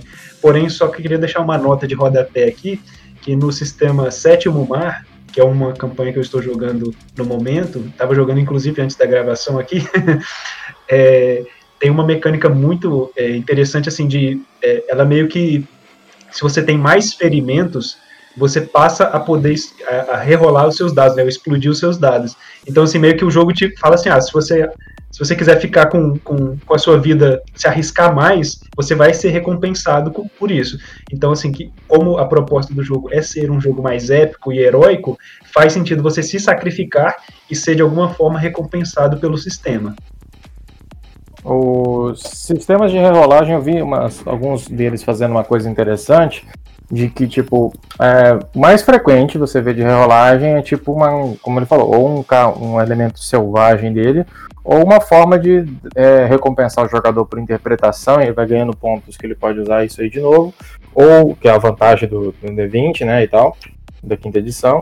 E você tem também aquela coisa de ter pontos de destino e a pessoa poder usar isso para meio que dar uma controlada na história. O jogador tem um papel também na narrativa. Agora, uns sistemas que eu vi, como Age e alguns outros, eles te dão certas habilidades que fazem que você seja capaz de relançar. Para quê? Para te tornar, para te tornar um especialista de fato. É igual você falou, né? Ah, meu guerreiro e tal, ele é muito treinado, ele nunca vai cometer um erro amador demais. Então, quando você falha no dado, você pode, porque você é especialista, jogar o dado de novo. Entendeu? Então, por exemplo, no, no Dragon Age, particularmente, quando você chega no nível máximo de lutador de arma de duas mãos, que é uma arma que causa 3 dados de 6 de dano, comparado com a arma média de uma mão que é um dado ou dois dados, é, você pode jogar e tirar 4, 5 nos dados, né? E isso é bastante frustrante. Quando você chega no nível mestre desse tipo de habilidade, você pode relançar o dado não, e fica com o dado que ficou com maior dano. Né? Então você garante que o personagem que usa uma arma de duas mãos, que é especialista nesse tipo de coisa, sempre vai causar um estrago quando desce ela na muleta, muleta de alguém. É, agora, uma, um sistema oposto né, disso aí, é, eu estou mencionando o, o, o, Cortex, mas eu nem sabia que o Cortex ele tinha mais de 10 anos de existência, desde a época que Smallville passava na TV. É, os, os ouvintes não sabem que caralho eu tô falando. Tá confundindo 10 com 20, hein, meu amigo? Entregou a idade legal. É, é, 10 com 20. Não, mas tô falando quando ele acabou. Quando ele acabou, acabou 10 anos depois, né? Então eu acho que foi por aí de 2006 ou coisa assim, sei lá. É, enfim, o fato é. É, o é, fato é, que é, esse é um sistema que faz o oposto. Como ele é a ideia fazer uma representação de uma coisa como se fosse é, uma, uma história mesmo de TV ou, ou, de, ou de um roteiro de um, de um livro ou coisa assim, é, ele pode fazer coisas cotidianas ao mesmo tempo que faz coisas épicas, né? Para as coisas épicas, ele guarda os plot points, que permite você acrescentar mais dado na coisa, etc. E para as coisas ordinárias, ele coloca certos riscos a mais. Então, é o oposto. Quando você começa a sofrer dano e essas coisas, você aumenta os dados de dificuldade do, do, do narrador, né? Então, quanto mais você se uh, abala com o personagem, mais dado o narrador joga para te dificultar ter sucesso. Então, você meio que vai afundando conforme você vai ficando fracassado. Ele acaba ficando bom, esse tipo de mecânica, em histórias, eu já, já peguei algumas coisas, é, que tem um tema mais de, de suspense, né? Porque aí você faz aquela coisa, o jogador vai ficando com mais e mais tensão e adrenalina por conta da dificuldade aumentando conforme a história vai seguindo. Né? É, uma coisa que acabou seguindo foi isso. É, um ponto de fortuna que permite você roubar o dado. A gente pegou isso e colocou na venta no Resistência Glock tem isso, né? Uhum. É, que você pode dar uma mexida no resultado do dado gastando uma quantidade de pontos. Só que esse recurso é limitado. Quando acaba esse recurso, você literalmente passa só a depender dos dados. Então você cria meio que um mau costume no jogador que gera uma impressão interessante. Ele acha que ele está em mais apuros do que devia quando acabam os pontos de roubar dele, né? O ponto de mexer na história. Então ele passa a jogar o dado puro. Quando ele fica nu com o dado sem nenhum tipo de proteção contra ele. Ele não pode relançar, ele não pode mais é, jogar vantagem, etc e tal. Ele se vê num apuro que simula a tensão que é aquela coisa que a gente está falando no, um pouco mais cedo, né? Por que, que um RPG é importante que ele tenha dado um mecanismo de aleatoriedade? Para que o jogador não fique tão relaxado a ponto daquilo não ser tão interessante. Quando você simula essa tensão no jogo, ou seja, uma hora você pode jogar os dados, aquela coisa fica, como falou mais cedo, massa, velho. Outra hora você também tem que perder, porque do contrário é um troço meio que é, é, não, é, menos recompensatório. Quando você tem uma adversidade, você tem uma dificuldade de, de nem sempre dar certo as coisas que você faz, isso gera mais recompensa quando dá certo. Então é interessante você ter é, outras chances, às vezes, que o sistema gera, mas é importante que isso não seja, não deixe tudo fácil demais. Então, se o sistema propõe alguma forma de equilibrar isso, como por exemplo no sétimo mar, você fica mais perto da morte quando você está jogando mais dado. Então, isso, isso é, é, tem essa, esse mecanismo de tensão, então tá valendo. Agora, se você simplesmente cria não sei quantas. Aí você pega o combeiro do quinta edição e ele fica lá calculando. Tem vantagem aqui, tem vantagem aqui, ele acumula cinco vantagens. Para aí, caso, mesmo que o narrador coloque desvantagem para ele, ele nunca vai deixar de jogar 2D20. Aí é, é, é, é, é triste para o narrador criar uma sessão realmente empolgante se uhum. os jogadores estão, entre aspas, protegidos pelo sistema. Sim, é por isso que tem que pesar a mão no jogador safado. É... Não, e, e eu parto do princípio que todo combo que o jogador pode fazer, o mestre também pode. Aí, eu sou a favor do mestre combeiro em toda oportunidade, meu amigo. Quem mandou enfrentar o dragão vermelho combate? É. Seguinte, pessoal, sobre bônus fixos e adicionar dados. Olha, eu tenho uma, uma ideia bem preconceituosa em questão de bônus fixo e adicionar dados, como eu já falei anteriormente, né? É, mas o que vocês acham sobre você fixar um valor fixo para ataques e danos e coisas assim? E também sobre adicionar dados numa rolagem que pode ter uma vantagem ou uma desvantagem, tanto para o jogador quanto para o mestre. O que vocês acham disso? É, sobre, sobre essa decisão, né? Quando às vezes o, o, o sistema, né, ele vai te, te, dependendo, né? O Savage Worlds me lembra muito essa, essa possibilidade. Você, às vezes ele você vai ter que escolher entre ter um bônus fixo, né, no seu, no seu, nas suas rolagens, ou você poder adicionar dados, ou, ou na verdade aumentar o seu dado, né? No caso do Savage Worlds, você passar do D6 para o D8, do D8 para o D10 é, quando você vai olhar é, é, por trás, o que, é que tem por trás disso, você tem que pesar muito bem, porque o, né, eu tinha até citado algo similar antes. Se você tem um dado muito pequeno, o né, um D4 ou D6, o mais um vai fazer muito mais diferença do que o uhum. mais um somado ao D20, né, no caso. Então, assim, às vezes quando você vai é, isso você digita na internet você acha, né? As, as, tabelas de probabilidade de cada dado. Então, assim, às vezes você tem que escolher entre um e outro, né? Você, como um, um bom combeiro safado que vai derrotar o mestre, é, é, bom você fazer essa escolha, assim, bem consciente, porque mesmo que às vezes o bônus fixo seja mais chato, né? Eu, não, eu não quero ficar rolando aqui um D4, eu quero rolar um D12. Mas às vezes eu rolar é, é, um D4 mais 8 é muito mais é, é, eficaz do que você rolar um D12 puro. É, sem falar que a probabilidade de sucesso crítico é maior, né? 25% no D4 e 5% no D20. É verdade. Exatamente, como diria a Dilma, né, não, é, não é 25%, é 25% de 30%, que na verdade dá 7, que é igual a 12, exatamente. É... assim, é, é muito importante a gente falar sobre isso, porque muitos dos nossos ouvintes são criadores de conteúdo, criadores de jogos. E muitas vezes essas partes de probabilidade não são levadas em conta na criação. É, e assim, nem todo mundo também quer criar um sistema do zero. Não é necessário criar um sistema do zero sempre, claro. Mas é bom a gente entender isso, porque às vezes você está criando um sistema muito épico, uma narrativa super fluida e não sei o que, muito gostoso de viver aquelas aventuras, mas você escolhe um, um, sistema travado, um sistema que aparentemente permite alguma coisa, mas que na verdade, por causa de alguma dessas mecânicas que a gente está tratando aqui, vai segurar o teu jogador. Vai impedir que ele consiga a proeza que você tanto quer que ele consiga no seu jogo. E a gente já falou aqui, né? Sistemas que, que fracassam em empolgar o jogador costumam ser sistemas que são pouco jogados.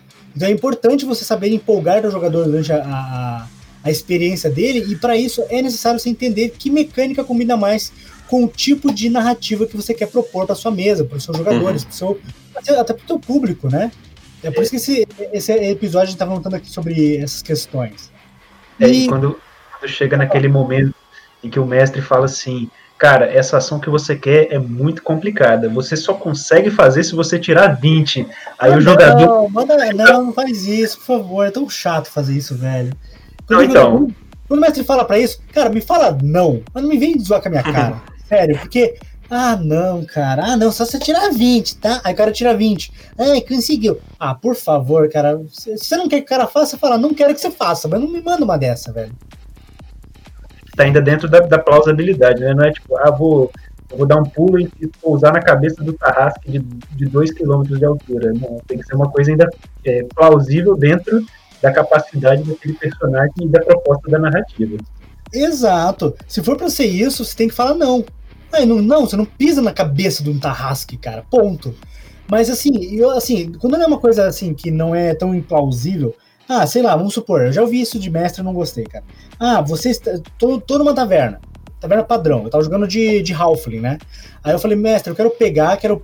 Tô em cima da mesa, né? Eu já tava em cima da mesa. Eu quero pular aqui, bater o pé nessa pilastra, saltar, agarrar em cima no. No, no alaústre lá, como é que é? O, negócio de velas lá, ficava em cima. E eu quero me balançar para dar um. com dois pés no peito na, na, na, cabeça desse bandido aqui. Ah, cara, é muito difícil, só consegue se tirar 20. Aí tá, tá bom. Fui lá e rolei. Tirei. Não tirei crítico, não tirei erro crítico também. falei, é, você fez isso, aí você balançou e caiu no chão de costas. Eu, ah, que legal.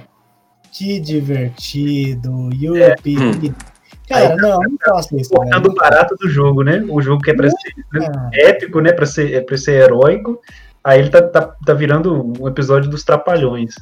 Não, é, é eu, eu acho mais recomendável no caso desse, se o narrador vai falar isso, ele fala assim, olha, só o personagem é pequenininho, não vai conseguir chegar no lustre lá em cima e tal, e tentar dissuadir o jogador de tentar, entendeu? Agora, a, a é, às vezes isso gera por um, como falei, a proposta do jogo não está clara, entendeu? Às vezes você vai narrar e o, o, narrador tem uma narrativa mais pé no chão, o jogador que é um negócio mais sessão da tarde e isso escapa, né? Então você está fazendo isso, né, como falou, num, num, jogo de aventura bem heróica, assim, aquela coisa bem é, que o personagem de primeiro nível não reconhece que é primeiro nível, né? Ele já é, é um, tem uma aptidão, né, um talento heróico, né, que faz ele ser um herói propriamente, é uma coisa. Agora, se você for estar tá jogando uma fantasia sombria igual o, o Shadow of the Lord, você começa no nível zero, né, uhum. então É mais Você- difícil. É, você tem que. O jogador não deve tentar fazer isso no- ne- nesse cenário. Eu, é, eu, eu, eu ainda sou. vou fazer sou- uma pirueta e vou pular na costa do, do orc que tá guardando a gente. Aí. o- narrador na real, não, eu? Eu discordo, cara, eu discordo. Eu acho que RPG é um jogo interpretativo, independente. Claro, tem sistemas que vão te impedir mais. Esse do Não, mas é questão do sistema impedir, tô falando da proposta. se não, você é- tá pra jogar a é história sistema. assim, se o seu personagem conseguir sempre que você quiser saltar num lustre, ele saltar, é Não, tipo, mas tá não é falando, assim. não precisa Não, do dado. mas tá. Não é quando você quiser. É assim, você ter a chance de tentar. Quando você jogar pro jogador que você só vai conseguir, se você tirar um 20, tu tá, tu tá mandando, falando que não por, por tabela. Agora, vamos supor, você tá jogando D&D. D&D tem lá a perícia acrobacia. Então, teoricamente, o sistema te permite fazer acrobacias. Se você é treinado em acrobacia, como no, no caso eu era, é, eu tinha treinamento de acrobacia, tinha mais 5 de acrobacia, era uma coisa que era muito possível. Ah, sim, sim, como eu falei. Agora, se tu joga um sistema igual, igual Shadow of Demon Lords, que você tem um negócio que você não tem muitas perícias, ou você até tem perícias, mas você não tem uma coisa que te, te permita narrativamente ou mecanicamente fazer alguma coisa, tudo bem. Por exemplo, falar aqui no no D&D, ah, eu quero congelar um dragão vermelho. Cara, você não pode congelar um dragão vermelho. Ah, eu quero pular por esse precipício de 20 metros de comprimento usando acrobacia. Cara, não é assim que funciona. Você não vai dar um salto de 20 metros. Então, assim, é toda uma questão ali de você explicar para o jogador o que é possível no sistema, na proposta, como você falou. Mas, assim, eu não sou a favor de você simplesmente negar. Você falar, cara, não, a proposta do meu jogo não é essa. Eu não sou muito a Ou favor você disso. não. não negar e punir depois, né? É pior ainda. Exato. É pior ainda. explicar pro jogador. Ó, no meu caso, eu era um Halfling, eu era baixinho, mas eu falei, eu quero pular na, na, na, na, na pilastra e pegar impulso para alcançar. Eu consigo imaginar um Halfling fazendo isso, na real. Eu não consigo imaginar um Halfling pulando do chão até, né, o negócio lá no ar e pegando. Tudo bem, isso eu não entendo. Mas eu acho assim, quando você tá com nessa pegada, você tem que saber ali medir. Eu, eu posso estar errado, estou dando aqui um contraponto mas tudo bem, aqui a ideia é termos dois pontos de vista diferentes. Não acho que eu tô certo, né? E nem acho que você tá errado. Então, Esse- essa- essas situações, eu vejo que elas são mais é, influenciadas pela, pelo alinhamento das expectativas de mestre com jogadores do que pelo sistema em si. Porque em qualquer, dependente da mecânica né, de dados que está sendo usada, se não tiver claro para os dois lados, né, para as duas os dois tipos de jogador, né? Porque mestre também é jogador. Se não tiver claro para os dois que o que está sendo proposto ali, né? O que, que tem de possibilidade, de expectativa, isso aí vai acontecer independente se você está rolando um D20 ou, ou 1000 D2, né? O sistema em si que não, não vai ditar essas restrições, som- somente o sistema não está limitando isso. É, bem Sim, por aí. Ah, por exemplo, o mesmo caso do, do, do vampiro que a gente estava falando. É um sistema que você vai ter que jogar e você tem que conseguir um sucesso.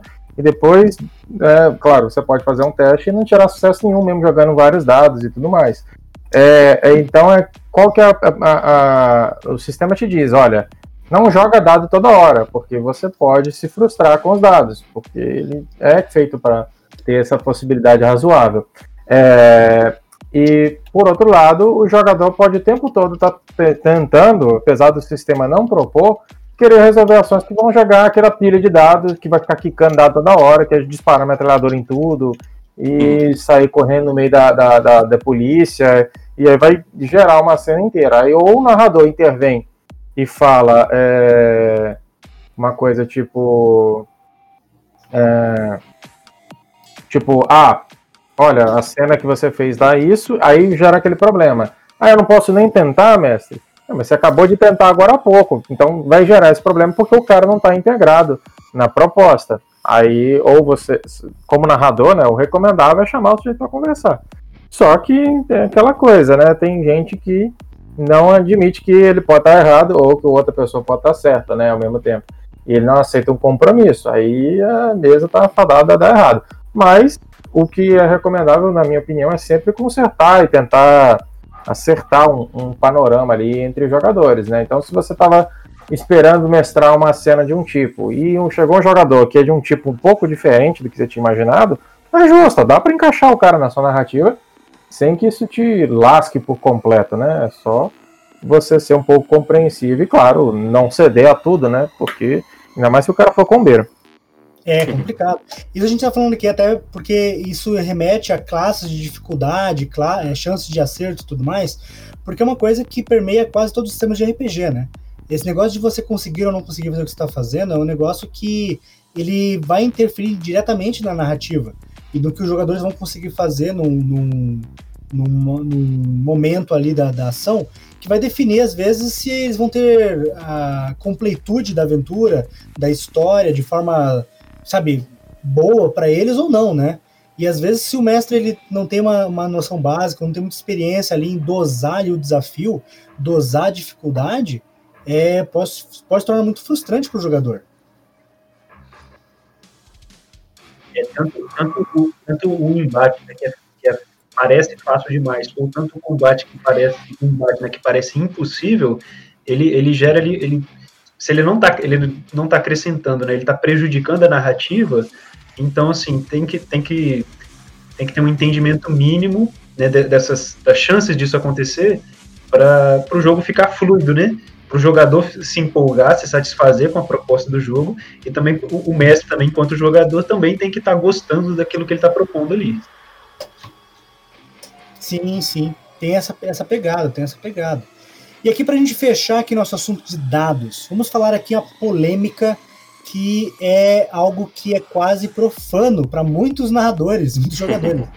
Dano médio por rodada. Sim, eu sei, ouvinte, você está fazendo agora a oração da cruz você está cuspindo no chão, você está agora virando virando a Bíblia para baixo, porque sabe que esse assunto aqui é polêmico, é, é do gramunhão. O que vocês acham de dano médio por rodada, meus queridos? É, se o, se o tem, tem, tem diferença, né? Existem o dano variável, que você tem que entender uma média ali dele, e agora tem sistemas que já tem um dano fixo, né? Pela, pela sua arma, pelo seu né, qualquer parâmetro, é. né, igual o Might Blade. Ah, não, você, o dano já é fixo, você já sabe quanto você vai dar de dano. Uhum. Agora, você pegar um sistema que tem a proposta do dano variável e você tentar travar ele numa média, você está tirando um pouquinho daquele gostinho do cara tirar o dano máximo. Então, assim, se, se a proposta do jogo é aquele, você, tá, você meio que estaria alterando né, o, o, a proposta do jogo. Claro que se a mesa concorda e, e quer daquela forma para agilizar o jogo, por algum, algum critério dessa forma, é ok, mas assim, tem que, tem que pesar assim, o que que, o que, que você está priorizando na, na mesa de jogo. Sim. Olha, eu testei um sistema que a proposta era, era é como eu falou, é um dano fixo e tal, mas é um dano fixo que na verdade a probabilidade reduzida fixo, né? Então, é, que é mais ou menos o que acontece com os monstros na proposta lá do livro do monstro da quinta edição. É, é um negócio que para a proposta de você ter um jogo em que o cara vai enfrentar N monstros por sessão de jogo, e que esses monstros então vão ter cada vez vão ter 12, 12 goblins contra 4 aventureiros. No turno do mestre, vai fazer 12 jogadas de hit, depois 12 jogadas de dano, e dependendo do caso, se tiver crítico, mais dado extra. Então, quer dizer, é claro, se for Tormenta, por exemplo, isso não aconteceria, mas ainda assim ele joga é, é um montaréu de dado e é só a, o fato do dado quicar, ou mesmo do bot relar a, o número que se você estiver jogando pelo Discord, demora um tempo.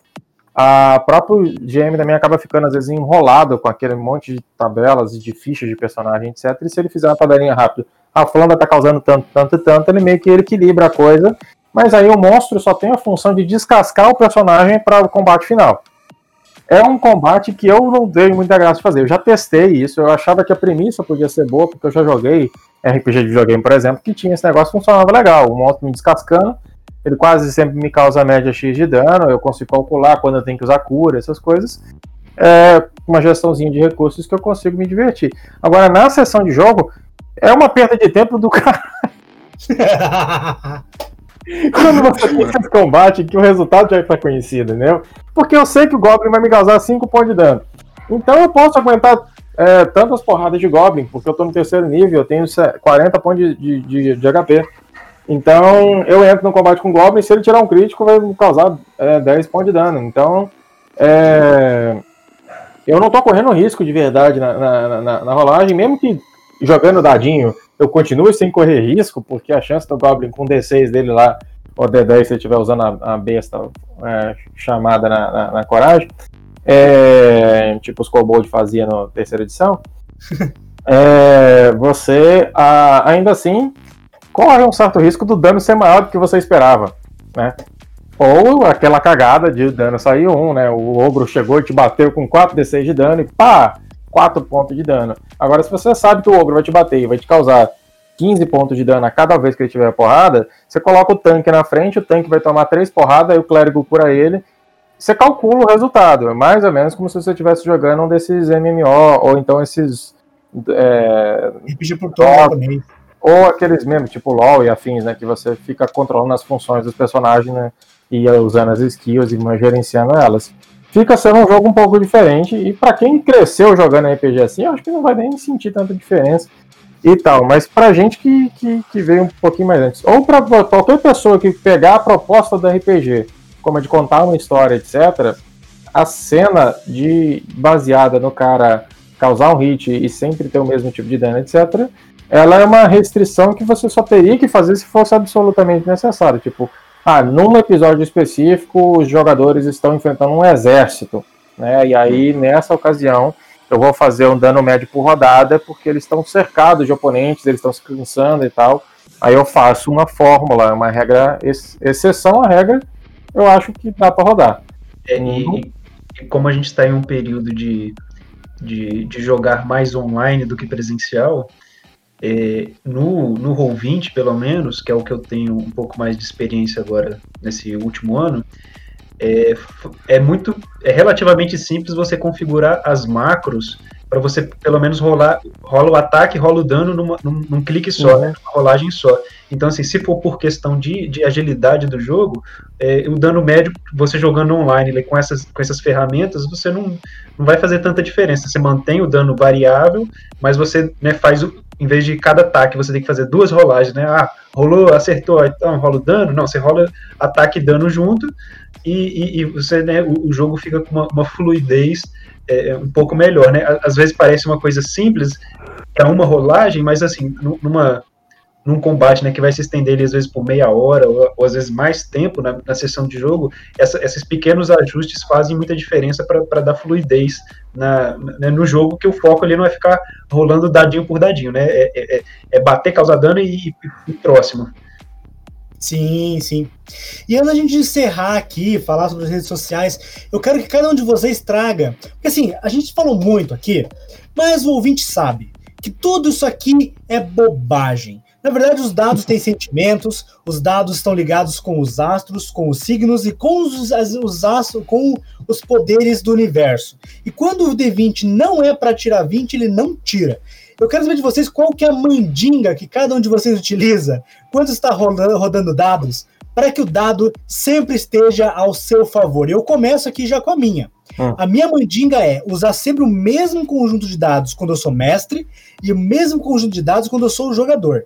E quando eu vou jogar, eu descrevo toda a cena como se fosse um completo sucesso, sem, sem pensar que eu posso falhar. E olha, eu vou falar para vocês que quando eu faço isso com convicção, os dados sempre estão ao meu favor, hein? Qual que é a Ah, ideia de vocês? Qual que é, qual que é o truque de vocês? Peraí. que vocês estão- Eu achei, Eu vi um, eu eu vi um post desse no Instagram esses dias, como é que chama isso? É, é- é o segredo, né? Aquela coisa. o poder de você falar eu consigo e tal, etc. Você já conseguiu, né? Você só falta realizar, tá certo. Eu já, eu achei a sua mandinga aí, o, o Jean, muito sistêmica. Eu, tem que ser mais fácil, cara. Tem que ser algo mais simples de ser feito. A minha mandinga aqui é sempre deixar o, o dado pro número que eu quero, né? Digamos, um 6 no D6, ou um 20 no D20, um 10 no D10. Ou o contrário, se for no GURPS, tem que deixar no 1, né? O D6 no 1. E eu fico energizando eles, eu fico usando de poderes. A minha mão fica, fica é, sobre esses dados, energizando os dados, até que eu. Não funciona. Não, geralmente não funciona, não. Então tá mais pra, tá mais pra mania besta do que pra mandinga. Eu, eu, eu, eu sou uma pessoa que tende a ser mais pragmática, eu tento negociar com o dado ali. Eu fico Ah. pensando assim, ó, cara, nessa, nessa daí você pode rolar baixo, mas lá na frente você tem que compensar, né? Então, assim, ó, não, você tá rolando um, um 3 agora, mas depois você vai ter que me dar um 17 para equilibrar e chegamos, chegarmos ao final do dia numa média. Porque se o, o dado passa o dia rolando rolando 2, 3, 1, aí, fio, aí ele vai ficar, de, vai ficar na geladeira. É, lembrando, gente, que conversar com o dado não tem problema nenhum, tá? O problema todo é quando o dado começa a te responder.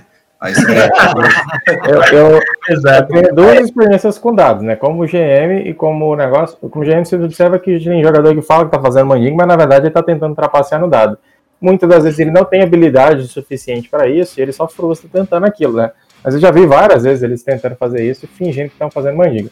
Agora, é, eu como GM tenho a, a- a coisa que é a seguinte: você tem que interagir com o dado. Então, quando você tira os dados altos, você tem que rir, etc., manifestar a sua satisfação porque o dado foi alto. Aí o dado parece que empolga com você, né? Porque se você tira um dado alto e não, não corresponde, né? Você, quase certeza para minha experiência e a minha própria alucinação é que o, o dado sente aquilo e na próxima ele não se importa de cair em número alto, entendeu? Ou no caso baixo, se for o seu sistema. Agora, sistema que você tem que depender do dado baixo é meio complicado, às vezes, tipo no Diamond, né? Que você tem que tirar o mais perto possível do 1, né? E aí você gera um sentimento controverso, né? De querer que o dado caia abaixo. Mas é, é, a maioria deles é, é- é o, é, é o contrário disso, né? Então você não, não, não confunde o seu dadinho, né? Mas às vezes. ter um conjunto de dados específico para o sistema É, que é diferente, para ele não ser é. treinado da forma errada. Exato. Você falou de, de conjunto de dados. para quem é jogador iniciante aí, é, não se engane que você vai ter um único kit de dados e vai servir para sempre. Você vai começar com um, então você vai ter o seu primeiro kit de dados, porque daí para frente é um caminho sem volta. Você vai comprar o terceiro, o quinto, o décimo, e quando você vê, você não tem mais espaço. Aí tem aquela questão de escolher o dado, né? Dentre os dados. Isso, cara, porque eu costumo escolher o que é diferente. carinho, Exatamente. Você não, você não pode pegar um dado preto com números vermelhos e jogar de paladino, porque aí você tá pedindo pra tirar número ruim. Exato. Isso vale pro roll 20. Se você tem problema no roll 20, muda a cor do seu dado, aí. dependendo da, e da, do- do- da narrativa que você quer pro teu jogador. Se tu é Isso- paladino, coloca, coloca um azul, coloca um verde clarinho. Se tu é um bruxo, tu é um mago, coloca um roxo, coloca um- uma cor mais escura, assim, que tem a ver com o roleplay que você tá fazendo. Você tem, tem a certeza aí, no seu coração, em nome de, de Gaio Geiges, que tu vai conseguir, cara. É aquela coisa, se você joga no Roll20, habilita o dado 3D, velho, não custa tanto a memória assim. É, é muito frustrante você ver, ploc, aparece o resultado, velho. É, é, é, é, pelo que pode ter o dadinho quicando, feliz, etc. Não, vai lá o cara, ploc, ploc. Ah, por que, que você tá fazendo isso, cara? Ah, porque eu tô no celular. Ah, vai entrar no computador, mano. A gente tá jogando uma vez por semana, o camarada me faz Tá negócio. errado. Ah, isso tá errado. Os dados têm que ser pode... respeitados, é isso que, ele tava, que é a mensagem do, do Jim, entendeu? Os dados têm sentimentos, você interage com eles, conversa com eles, negocia com eles, e eles vão te eventualmente ali pagar de volta, entendeu? Agora, se você acha que eles são só probabilidades, você está é, à ruína no RPG, entendeu? Exatamente. E se, você, e se você não acredita nisso, saiba que tudo está ligado ao signo, tá? O signo de dados com seu signo e o ascendente em escorpião é importante. Ouvintes, pode não parecer, mas a gente é normal, viu? É, mas tá colocando tipo um disclaimer no final, né? Pra gente não sofrer intervenção e colocar isso como né? Galera, qual que são as redes sociais onde o pessoal pode conhecer mais sobre os projetos de vocês? É, eu eu não sou não estou muito presente nas redes, mas é só botar arroba gconópica que você me acha aí. Eu não vou soletrar, se vira para descobrir como é que se escreve conópica. E Vai ter na E talvez postagem, vai estar na postagem. Talvez você me encontre. É, no meu caso, o que você acha eu já tô raivoso, né? Porque as minhas contas são, são muito pouco usadas assim, né? Eu só sou observador das coisas. Mas na Jotum Raivoso, arroba Jotum Raivoso, você acha a gente num monte de lugar. Acha no Facebook agora também. E Uhum. acha no Instagram, onde a gente tem lá colocado os livros que tem chegado e os nossos é, jogadores de resistência satisfeitos com a nossa notícia. Galera sorridente, bonita aparecendo lá nas fotinhas. Uhum. Marcos, fala, aproveita e fala do site que agora é .com.br. Ah, sim, a gente agora tem o, do- o domínio próprio, né? Se você for jatumraivoso.com.br, você chega no nosso site, onde tem lá ah, os nossos jogos e tem alguns downloads lá de aventura já pronta, certinho para você jogar, se você quiser. E logo, logo tá saindo uma, uma novidade aí que Marcos e eu estamos aventurando no, no caminho sem volta do RPG solo ou de joguinhos bobinhos. É, a gente fez um aqui. É, é fez o board game de pobre, né, velho? Que você pega o, o ludo, o, o tabuleiro de dama e o dominó da sua casa e inventa de jogar, entendeu? Então é o board game de pobre, considerando que os jogos novos de board game estão saindo por 500 conto, né? É uma alternativa para aquela pessoa que não consegue acesso a- a- aos mais elevados recursos da mídia, né? Mas é muito, é muito legal fazer, cara. A gente já tá escrevendo. O Marcos escreveu um, eu, eu revisei esse jogo e eu já tô pensando em já mais uns dois. Vai sair aí, pela Jotun Raivoso, alguma, alguma coisinha aí. Vamos ensinar a jogar board game um dia desses, fazer um vídeo no, pro YouTube e vamos ensinar o pessoal a fazer board game pro Roll20, cara. O pessoal não sabe, mas o Roll20 é uma ferramenta incrível para você também testar board games. E a gente vai Uhum. falar sobre isso num vídeo mais pra frente. Galera, eu quero agradecer muito a presença de vocês dois aqui, do Wesley também, meu, meu companheiro aqui, meu co-host. Porque assim, a minha parte que me cabe desse episódio vai ser essa parte do signo final, galera toda essa pesquisa, essa profundidade incrível que nós tivemos aqui sobre mecânica, matemática e sistemas, foi graças aos convidados que trouxeram esse, essa, como eu posso dizer assim, esse peso, essa, esse conhecimento empírico aqui e prático para vocês. Eu quero agradecer muito de coração, porque vocês foram demais nesse episódio, galera. Faço, faço das palavras do Jean as minhas, porque eu estou com certa preguiça de inventar alguma coisa para.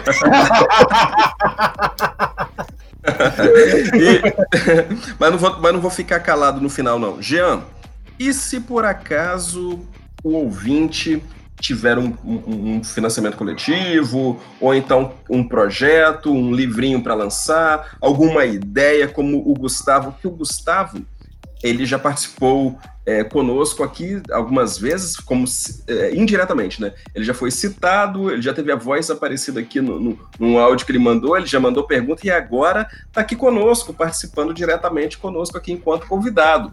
Subir de nível, né? É, subiu de nível, subiu de nível.